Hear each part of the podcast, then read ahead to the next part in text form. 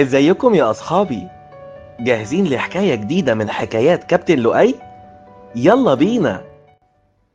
قصتنا النهاردة يا اصحابي هي قصة من قصص الانبياء عليهم جميعا السلام، وهنبدأ القصص دي بقصة سيدنا آدم وازاي كان في الجنة وخرج منها.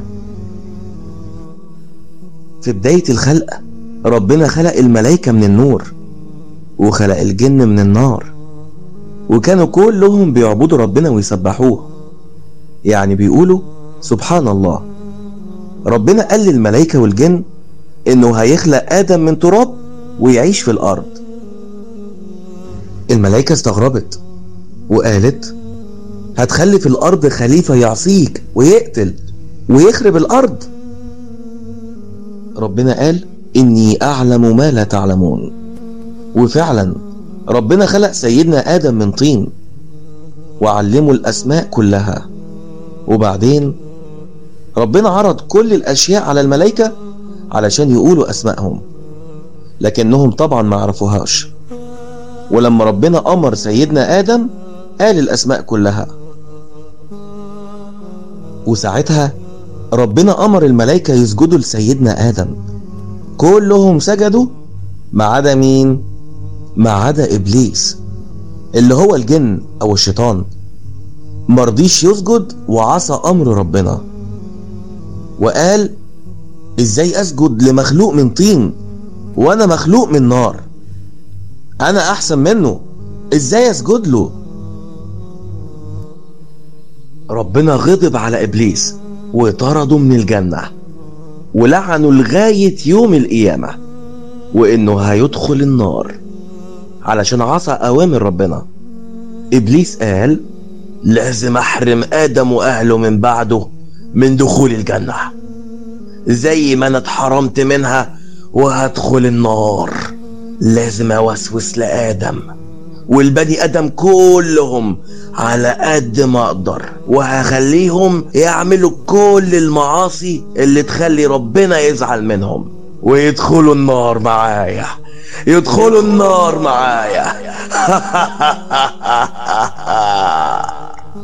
ربنا أمر سيدنا آدم إنه يعيش في الجنة، وخلق ستنا حواء علشان تعيش مع سيدنا آدم وما يبقاش وحيد، وسمح لهم يستمتعوا بكل حاجة في الجنة ما عدا شجرة واحدة بس أمرهم ما يقربوش منها أو ياكلوا من ثمارها. وفعلا سيدنا آدم وستنا حواء سمعوا كلام ربنا، وكان كل حاجة يتمنوها في الجنة يلاقوها.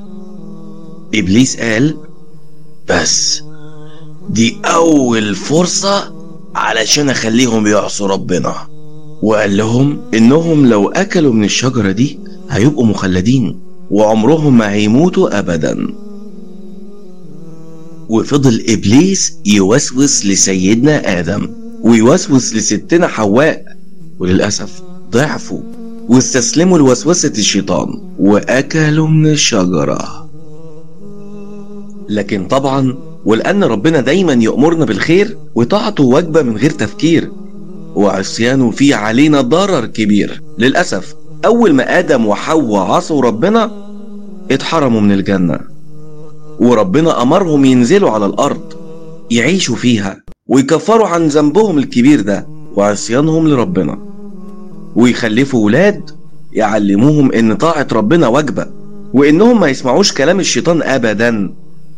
وربنا وعد سيدنا آدم وذريته اللي هما بني آدم من بعده ان اللي هيطيع ربنا هيفوز بالجنة اللي فيها كل ما يتمنى.